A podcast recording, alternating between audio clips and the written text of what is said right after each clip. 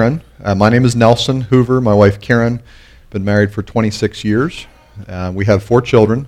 Uh, the oldest two are boys, Drew, and he is married to his wife Rihanna. Uh, and they surprised us. They've been married for a couple of years. So I, I should preface this a bit. Um, there's a lot going on in our lives right now, uh, and it's exciting. Um, but it seems like everything comes at one time. Maybe you've experienced that as well. Uh, they they came the other night and they said that they are uh, they're going to make us grandparents. Um, so uh, there was that moment of excitement, and then the thought of being a grandpa. It felt a little ahead of my time, but uh, I am excited. I'm excited for that piece of it. And then they came about two weeks later and said they're not going to make us grandpa once, but twice. Um, so uh, so there's twins. They're, they're gonna, so we're gonna, we're gonna get a quick start with that. My second son's name is Christian, and in two weeks uh, he'll be getting married. Um, so that's uh, right, kind of right in front of us. Um, and then we have two daughters who are with us here. Um, you will probably meet them over the weekend, Meredith and Ava. Um, so that is that is our family. Um, we I was born in Pennsylvania, and my wife in Ohio, um, and different things. I don't want to bore you uh, with a lot of the details of our personal journey. You're not here to learn about me, more about me, but about Jesus tonight. But I want to uh, maybe give you a bit of the spiritual journey as well. In 2009, uh, we felt like God had called us to New Horizons Ministries in Cañon City, Colorado. And it, w- it felt really good because it was the first time um, in my wife and I's life, specifically for me, that we felt that we had heard clearly from the Lord. All of us want to do what the Lord wants us to do. Sometimes, um, sometimes we don't want it maybe enough, but sometimes it feels like we have a hard time. You know, we wish that He would write it in the sky for us, or uh, we wish it would be clearer because we desire to do that, but sometimes it's hard to um, to know what that is. So we felt like that was a very clear leading of the Lord. Um, so we followed Him, and we've been in Cañon City uh, with we were with New Horizons Ministries for five years, uh, and then felt like the Lord was leading us away from there, but to stay in the community. So uh, a month after we left New Horizons, we th- we thought we were going to have a bit of a a time to focus on family and other things. Um, God called myself, and my wife, to the leadership of the church there. So um, it was in God's timing and in His plan. Uh, we thought a little break would have been okay, uh, but. It, but he didn't see it as much that way. So, as raised in a in a conservative Mennonite home and a conservative Mennonite church, and I'm very grateful for that. Um, one thing you won't hear from me this weekend is that I in any way despise my Anabaptist heritage. I'm very grateful for that heritage. Um, it, it is not perfect, and we have things that we can grow in, but I love, I love the home that I was raised in. Um, and in that setting, learned a lot about the Scripture and about the Bible. We had a lot of church. Um, we had church Sunday morning, Sunday evening, Wednesday evening. Uh, I think every week uh, throughout the throughout the month, um, and that taught me a lot about the Bible. Um, and it it wasn't until and this is not negative to that setting, but it wasn't until in our mid 30s uh, we began to attend a church in Holmes County, Ohio, where there was a pastor there that taught me what it looked like to have a personal relationship with Jesus Christ. That was the next that was another step in my journey and I'm very grateful for that because there's a difference of knowing what this journey looks like. It's a difference uh, it's different than knowing the king and knowing that every day we can walk with him uh, as we as we walk off that journey. So that is um, I'm sure throughout the weekend we'll have some conversations. Uh, I, first of all, I want to bless you as a church um, for, for doing this type of thing. It was interesting. Uh, Javen doesn't know this, but the passage of Scripture he read was the sermon that I preached on Sunday at our church. And the title of the message was called A Community of Believers Refreshing and Revitalizing. And you guys are living that out. Um, that's, that's what a community of believers is. There's so much involved in being part of the body of Christ. Uh, and we don't always take advantage of the things that make it full of life for us. So that um, when you read out of Hebrews, David, it was it kind of was exciting. Hebrews chapter 10, and again, um, so I, I, do pastor at Skyline Mennonite Church. I'm one of uh, four on the leadership team. Um, I want to bless you as a church for your reputation. And I, I when I say this, I, I, I'm not Paul, but I love the letters when he opens those to the different churches. And this is kind of, it almost feels like this is a little bit something that he would have said, but I have heard and I have experienced um, your faithfulness over multiple generations. This little church here uh, at Woodlawn, I know, has blessed many communities with, with believers that are being sent out um, for voluntary service, for ministry type things. And uh, in discussing with Arlen, uh, Arlen Miller with New Horizons Ministries, I know some of you would know him. He said, ever since I can remember, Woodlawn has kind of had that. He said, I always know that about Woodlawn. There's a there's this this church, home church here but things happen out of here, and you bless other communities by the people that you send out. And I, I want to bless you with that. That's a tremendous um, reputation to have. So thank you for doing that. We at, at New Horizons Ministries have, blended, uh, have been blessed. Um, in fact, we, we still have some couples there. And I'm sorry, Steve, we really don't want Vincent Carmen to go anywhere. Um, so we're going to keep them as long as we can. Um, they're a blessing to have there. So that is a little bit hopefully that gives you, um, lets you know a little bit about our family as we go into this weekend. So I, I, said already that I was excited to be here. It's not because I have uh, any special gift in speaking, I don't feel, um, other than the Holy Spirit within me. So we're going we're gonna rely on that. We're going to trust that. I will say, um, because we're talking about primarily about spiritual gifts this weekend, my teaching style, my um, presentation style is not one of a teacher. My, my gift is not, my primary gift is not teaching, it's exhortation, uh, as well as some other things. So you'll notice, uh, I'll look at my, my iPad occasionally, um, but exhortation means that the biggest blessing of feeling completed is when you see a lifestyle change in someone. When you encourage something, you share something, and you see that it makes a difference, and they live differently afterwards. I won't necessarily get to see maybe much of that this weekend. A teacher, on the other hand, um, will have a well prepared outline, uh, will be very detailed in how he presents those things. And, and a lot of times, when he is finished going over his material well, he feels completed. He feels that he has done his job as a teacher. And that's correct. He has done his job as a teacher. And that, that is a blessed piece of the body of Christ. So, uh, just a fair warning if you're a teacher here, um, you're connectedness and detail, you might get a little frustrated and feel like I jump around. So I guess live a little bit on the wild side this weekend and, and be, be ready to, to jump around just a bit. So tonight, I want to talk to you first about the body of uh, the kingdom of Jesus Christ. In, in my growing up years, um, like I said, I was very well knowledgeable of the Bible.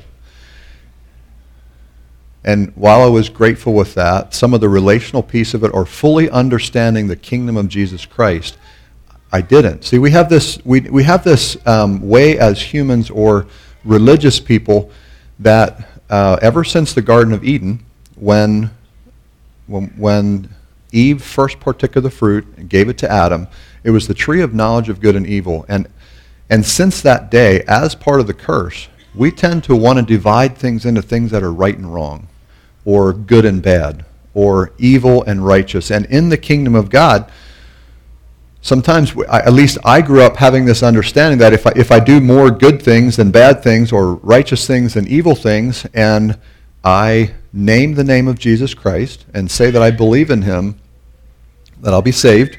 That's true. But the kingdom of Jesus Christ is so much more than that.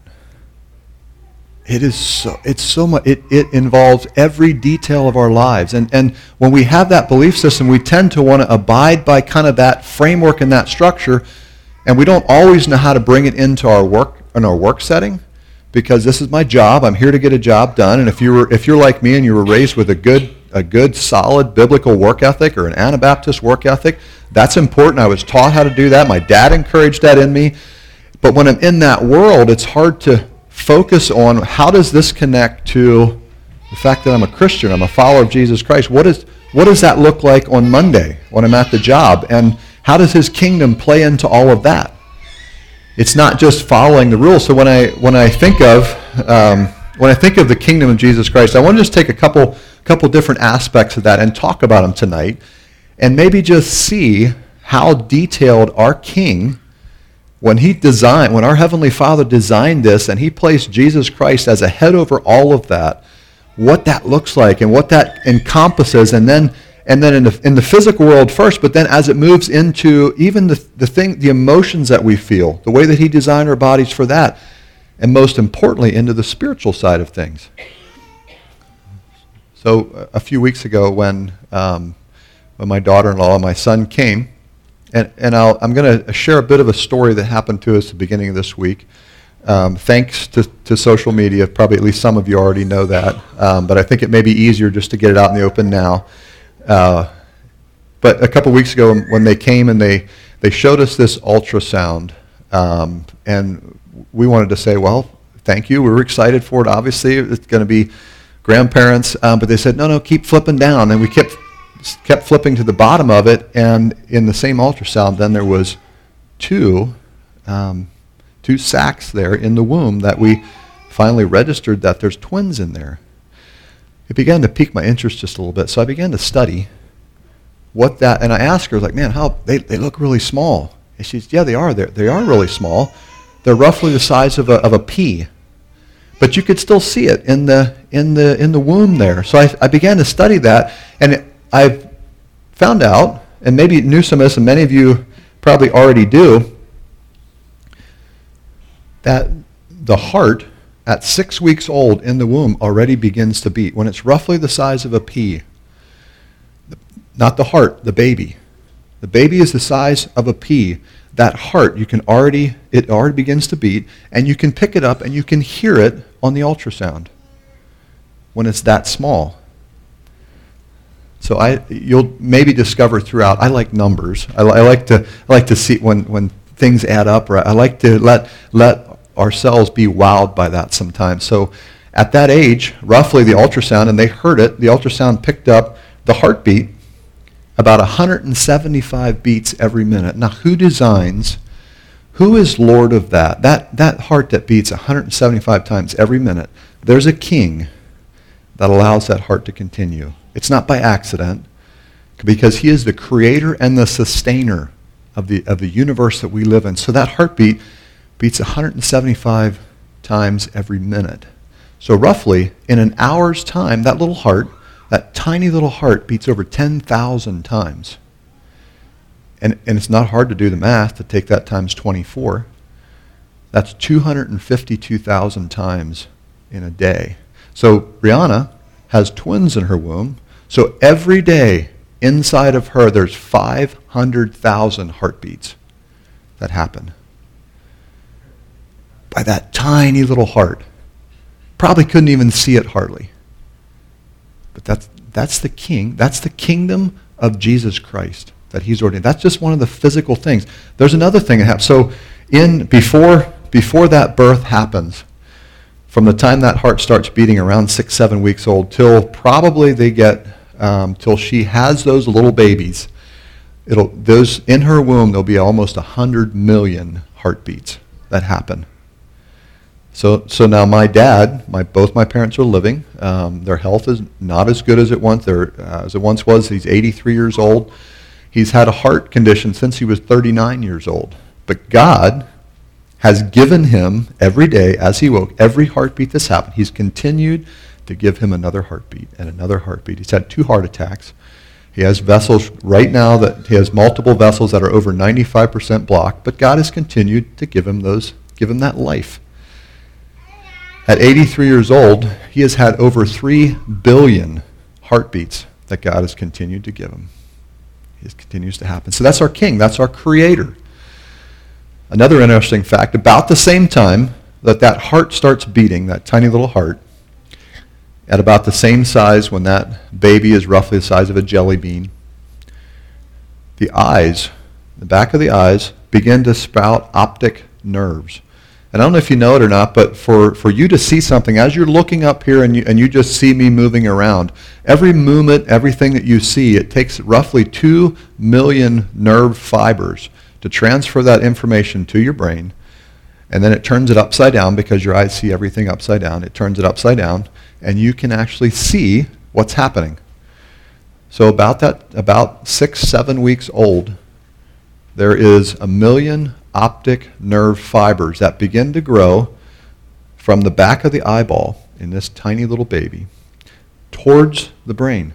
At the same time, on the brain, there grows off the other end of this optic nerve fibers, a million different parts, and they begin to grow together. Over time, as that happens, each one of those has to meet up exactly with the nerve fibers to give you sight. It's not by accident. Now, I don't, I don't know about you, but how many of you have ever hooked a jumper cable up backwards? You've hooked the positive to negative, and the sparks flew a little bit. Away. That's just two. There's a positive. All you have to do is get the, the positive on the red, the negative on the black, and you have to do it on both ends. And if you if you want to hear a good story, I'd be happy to share one. Uh, I don't want to I don't want to discourage that. It, it involves my wife, so I'll I'll be a little bit private about that. But in that process, a million optic nerves grow towards each other.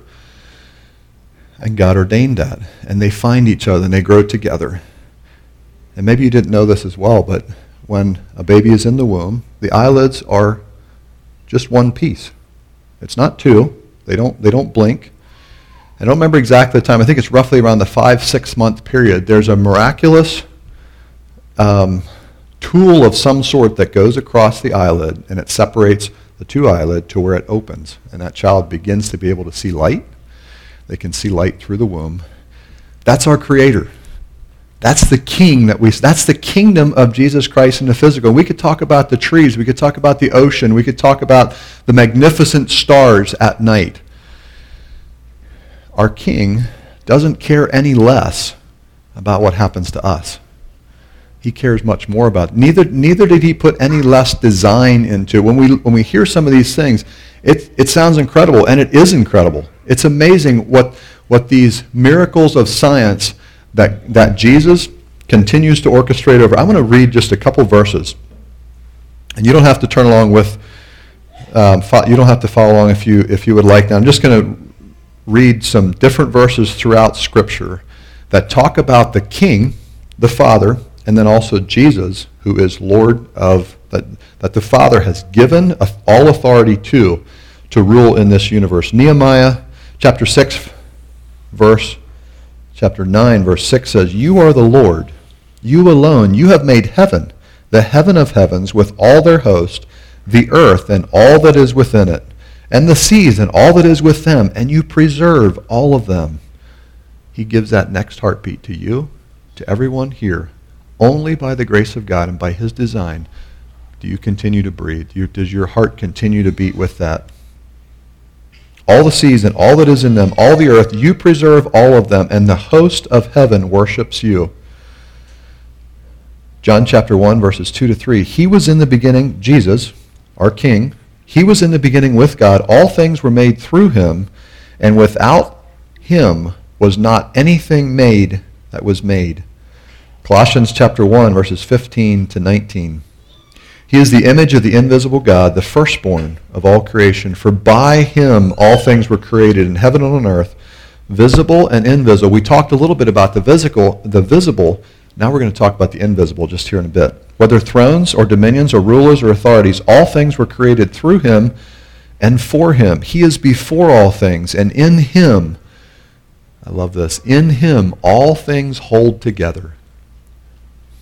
He is the head of the body, the church. He is the beginning, the firstborn from the dead, that in everything he might be preeminent. For in him all the fullness of the God was, was pleased to dwell.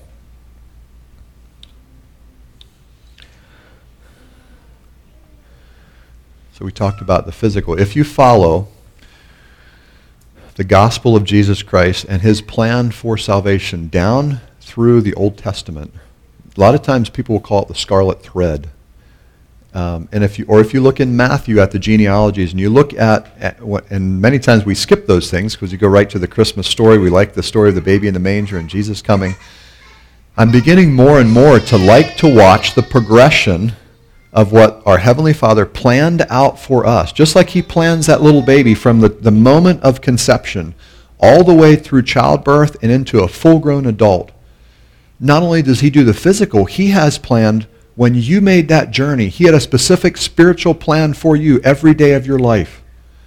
Just like every day in that womb, something different happens. One of, one of Rihanna's favorite things to do is to look at what's normal for today. It's the 37th day. What usually happens on this day or what happens this week? And she sees the exciting thing that happens in that baby's life as it develops. God has a spiritual plan for you every day, every week. When you wake up, he says, He's longing for you to check in with him and say, What do you have for me today? Jesus, lead my day. I want to be in that plan that you have through my full development until you come again. That's his spiritual plan for us. But through the generations of the Old Testament into the New Testament, you can watch how he preserved and protected his plan of salvation for mankind. And there's some crazy people in the genealogy. How did Rahab get there? It, it doesn't, in, in Jewish genealogy, number one, you never put a woman in.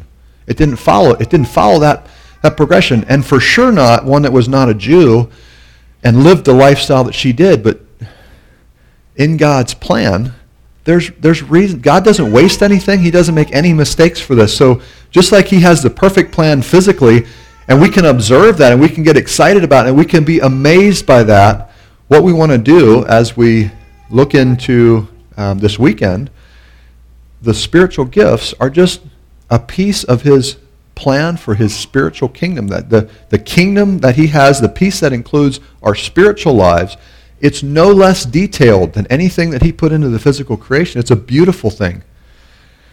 And that's what we're going to look at. So, so another something else to look at, the, the coming of Jesus Christ if you look at um, the prophecies that were throughout the Old Testament that pointed to Jesus' first coming, there's, there's different, um, there's a scale of what people say is considered a prophecy about his coming, or, or if it's a bit vague, or maybe it's not. So, so somewhere between 300 and a little over 600 prophecies about the coming of Jesus Christ.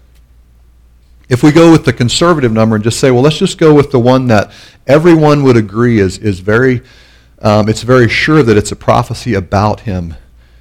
If you take just eight of those prophecies, not 300, just take eight of those prophecies. Let's just say he was um, born a virgin, um, that he was born in Bethlehem, that he came, came out of Nazareth. If you, just, if you would just list eight of those, the probability that any one person could fulfill those, I, I, I believe that, I'm not sure if I have it here or not, but I believe the, it has 17 zeros behind it. That's just the, the mathematical probability that one person out of those hundreds of years could fulfill just eight of those prophecies. Do you think that our Father, our King, is intricate in his design? You think he's sure? You think he brings all of those amazing things together? He does. It's beautiful. It's incredible. Interestingly enough, um, of the prophecies of his second coming. There's anywhere, and again, this is what people would call sure prophecies, or maybe it's a little vague, maybe it's, maybe it's kind of talking about him or not. There's 1,800 prophecies about his second coming. All, somewhere between three and six times as many prophecies about his second coming as his first coming. You think that our Father wants us to know? You think he wants us to be sure that he's coming back again? He is. Our King is coming back again. The kingdom of heaven touches every areas of our lives, the seen and the unseen. One of the verses that I read talked about the visible and the invisible. He is the creator and sustainer of all things. By him all things were made, and by him all things consist. Out of creation, out of his physical creation, mankind is the pinnacle of that on on the week of creation, if you're a if you're a six day creation um, believer in this in the sure six days of creation, on the sixth day, man was created. He is the pinnacle of of of creation. Out of mankind, the church is the pinnacle of that. And, and Jesus said. So when we look at when we look at how amazing um, His design, how how all encompassing the kingdom of heaven is We are, we are the pinnacle of that. And the church, um, encompasses the peak of that. In Matthew chapter 16, verse 18, he said, I will build my church, and the gates of hell shall not be able to withstand it. If you would turn in your Bibles to Ephesians chapter 4, verses 1 through 16. So, just to give you a little bit of an outline, um, this evening, I wanted to give an introduction, uh, and some of you may say, "Oh, that that's really interesting, kind of cute, spiritual gifts. Yeah, that's that's neat. It's kind of team oriented, and um, is it really necessary? Um, wh- why should we spend a whole weekend just studying this? I, I would I would say fairly strongly that this is part of the design for his church. His intricate design that he's had for all of creation. He has a design for his church. This isn't all of the design, but this is a very intricate part of it. So let's study it. Let's see, see where this brings us to. I want to, I want to focus on that piece tonight. Tomorrow, um, before we leave this evening, um, the team will have a link that you'll be able to click onto and take a spiritual gifts test. How many of you have taken a spiritual gift test in the past? Very good. How many of you taken one recently? That's awesome. They do change some. As you, as you grow and mature and you get into different periods of life, God gives grace.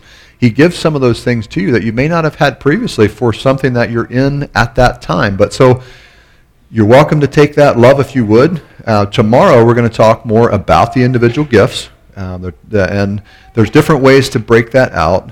Uh, but we're going to use um, a study that has 21 of those gifts. And I'll just give a brief uh, explanation of each one of those gifts. So what I'd, I'd love for you to do, maybe tonight after you go home or tomorrow in the morning, if before you come back, is to take that test.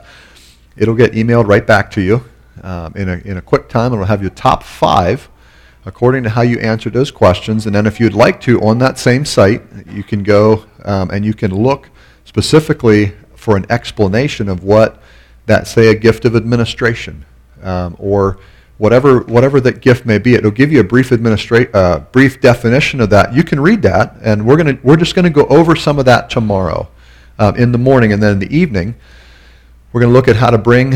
If you've identified those things in your life, say, man, I, I do recognize that, and I, yes, I do get a sense of fulfillment when I get to serve someone, or or whatever it might be. When you when you recognize those, then, and this is where the rubber meets the road. Spiritual gifts is a nice thing to talk about um, until you get to live with somebody that has a gift that's opposite of what you are. And boy, are they frustrating. Every, every idea that you have, they have the opposite one. Everything you get excited about, they're like, uh, I don't know. Not, not so much fun. That's where the rubber meets the road. And when you begin to bring that together, sometimes you'll see that in your marriage. Um, actually, you have a good marriage if you have that. I'll, I'll just tell you that. Even if there's some tough times, God doesn't bring people together by accident. He brings them together for a purpose because you're better together than you were before. So those are some of the things. And then Sunday morning, um, Lord willing, we're going to talk about unity and love. So tonight, I have to say, um, this passage of Scripture is probably my favorite.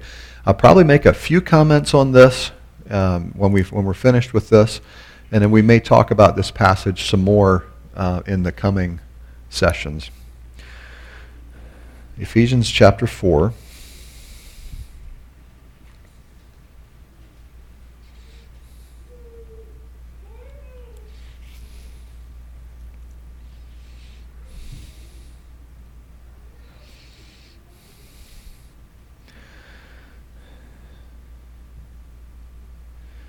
Well, if I can get it to come up if you're thinking, uh, if you'd bring a real Bible to church, uh, you could read it. It's okay. I'm, I bless you for thinking that.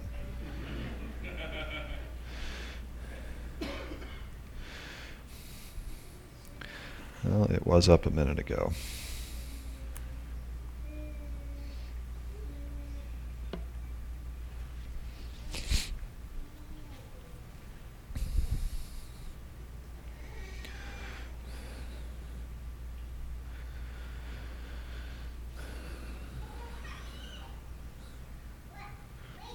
Okay.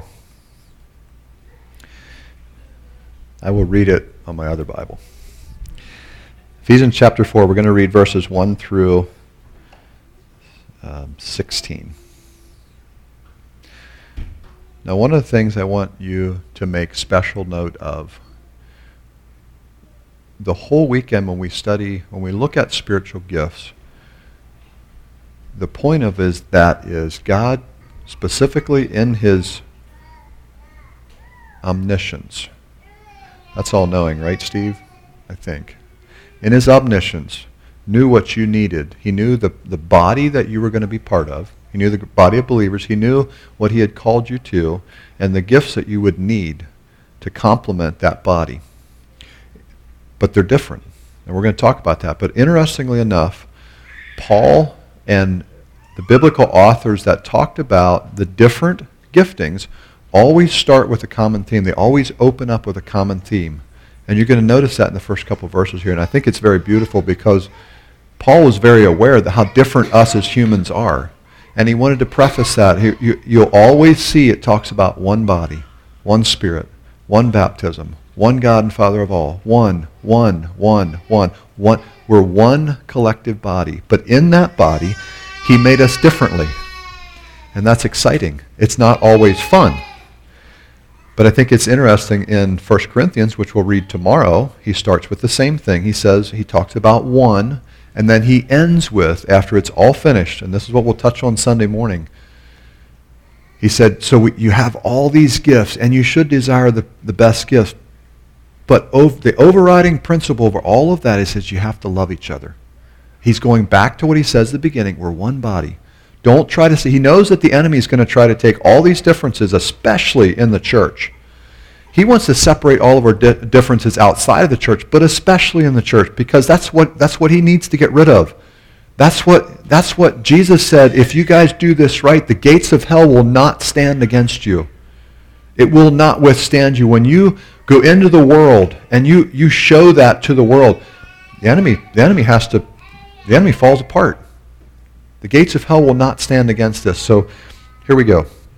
Ephesians chapter 4, verses 1 through 16. I, therefore, a prisoner for the Lord, urge you to walk in a manner worthy of the calling to which you have been called, with all humility and gentleness and patience, bearing with one another in love, eager to maintain the unity of the Spirit in the bond of peace. There is one body and one Spirit, just as you were called to one hope that belongs to your call one Lord, one faith, and one baptism, one God and Father of all, who is over all and through all and in all. If you don't finish reading that feeling like we are to be one, you've kind of missed it. But grace, here we go into now, he starts to spread into some of the differences. But grace was given to each of us according to the measure of Christ's gift. Therefore, it says, when he ascended on high, he led a host of captives, and he gave gifts to men. In saying he ascended, what does it mean but that he also descended into the lower regions of the earth? He who hath descended is one who also ascended far above all the heavens that he might fill all things. Verse 7 says, By, But the grace was given to us. Grace in this sense is the empowering sense. He's given us the power. He's given us um, the courage, the strength, um, the victory. Grace was given us according to the measure of Christ's gift. The gifts that Jesus Christ gave to us are attributes of him. When Jesus walked this earth, he perfectly represented all of himself. What he said sometimes was too hard for people to follow after. At one point in his ministry, after he was done preaching, he looked up and he said, The crowds are gone. Where did, where did everybody go? He says, Disciples, do you, do you want to leave too? They said, Oh, no. We know who you are. You're the Christ, the Son of the living God. You bring life.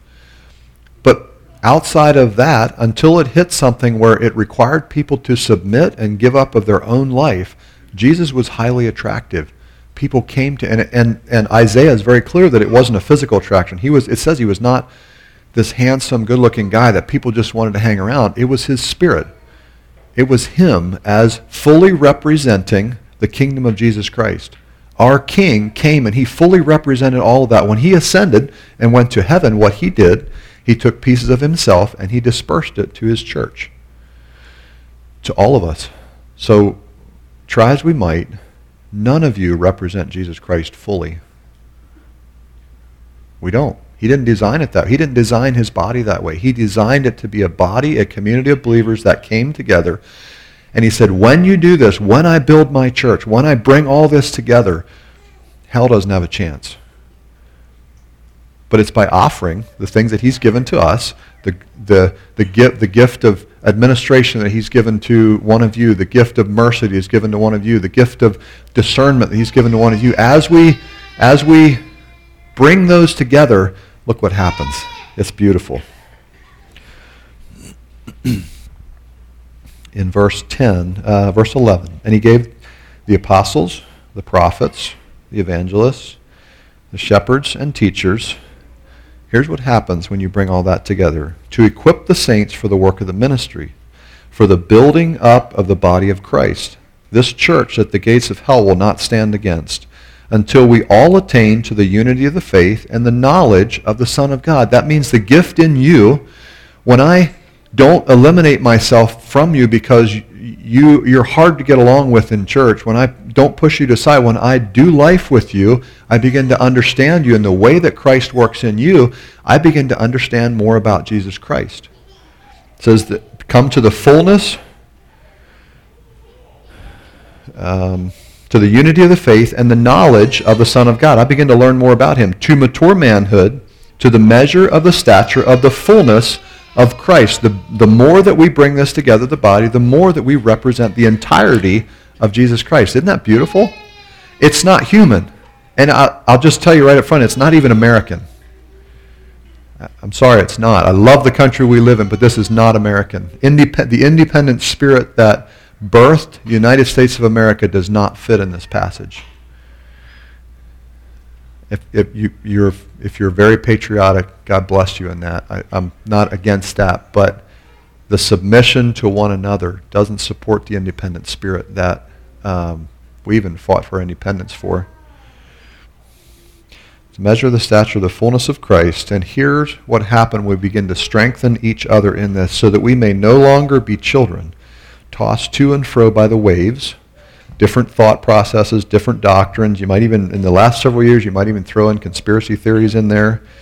Um, carried about by every wind of doctrine, by human cunning, by craftiness in deceitful schemes, the gift of discernment. It would be quick to help the body pick that out. Rather, speaking the truth in love, we are to grow up in every way into Him who is the head, Christ, who represented all of these gifts perfectly as we grow together, it says the body builds itself up in love. You can say that that sounds maybe a little humanistic or whatever. It's not because Jesus, only through his power and by his ordination, ordained his body to work this way. It's his plan, not ours. It's not me that can do it. I'm just falling into line with his plan. He says when you bring all of this together, the body builds itself up and it begins more and more to look like the head, who is Jesus Christ and represents all of these gifts perfectly. Isn't that beautiful?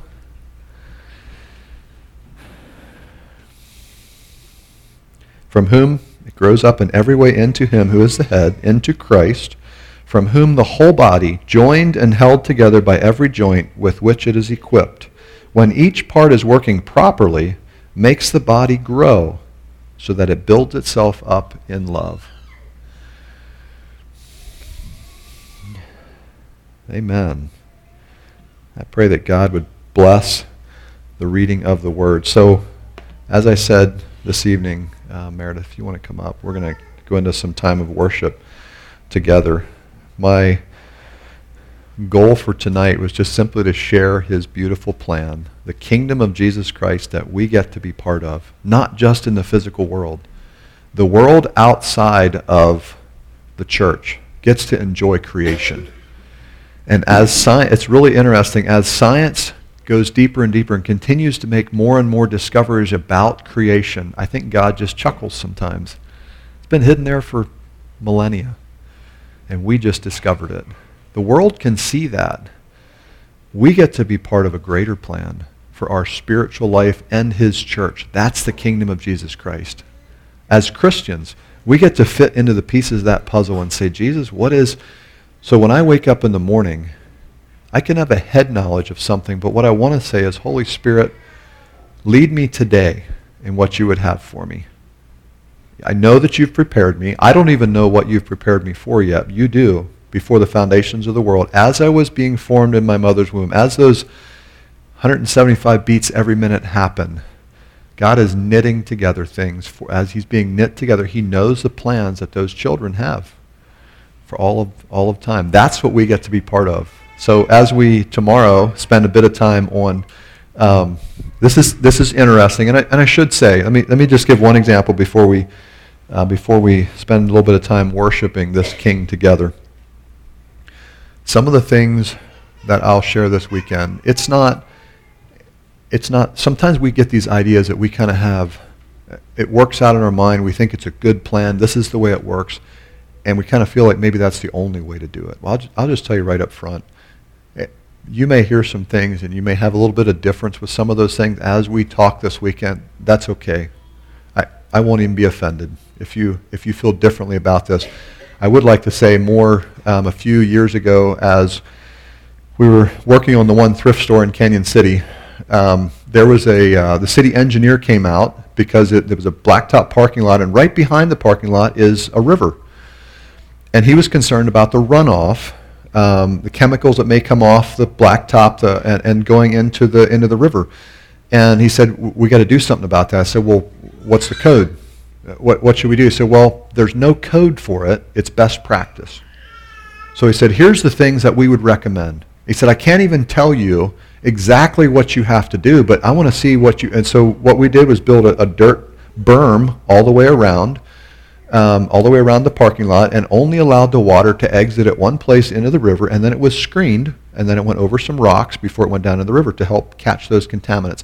But the point I want to make is some things in the Christian life, and I think as Anabaptists sometimes we want to know the right way. We want to do the right thing. I think like one of the churches in Revelation that that John spoke about. He says, You guys have done so well in determining, determining right and wrong. You've tested the prophets, you've tested all those things, and you got everything, every detail just right. But somewhere in there, you got so concerned about that that you forgot what it was like to walk with Jesus. That's not the goal. So I'm, I'm just saying tonight, when I share those things, you might say they're maybe they're considered best practice. We look into the Word of God and we do the best we can to know what the kingdoms look like and to live that out. But at the end of the day, if, it, if it's a bit different than that, or um, it's, it may not be, you can say, well, this is the first we've really studied this, and we've been doing church for 50 years. That's, that's awesome. It's not the, maybe it's not the best way, but as long as we're, as you and I walk this journey, every day we study the Word of God, and we want to get more and more like the kingdom as we progress through with this. Would you stand um, with us? You've been sitting for a bit. We're just going to sing some songs of worship together. Worship is um, one of the ways that I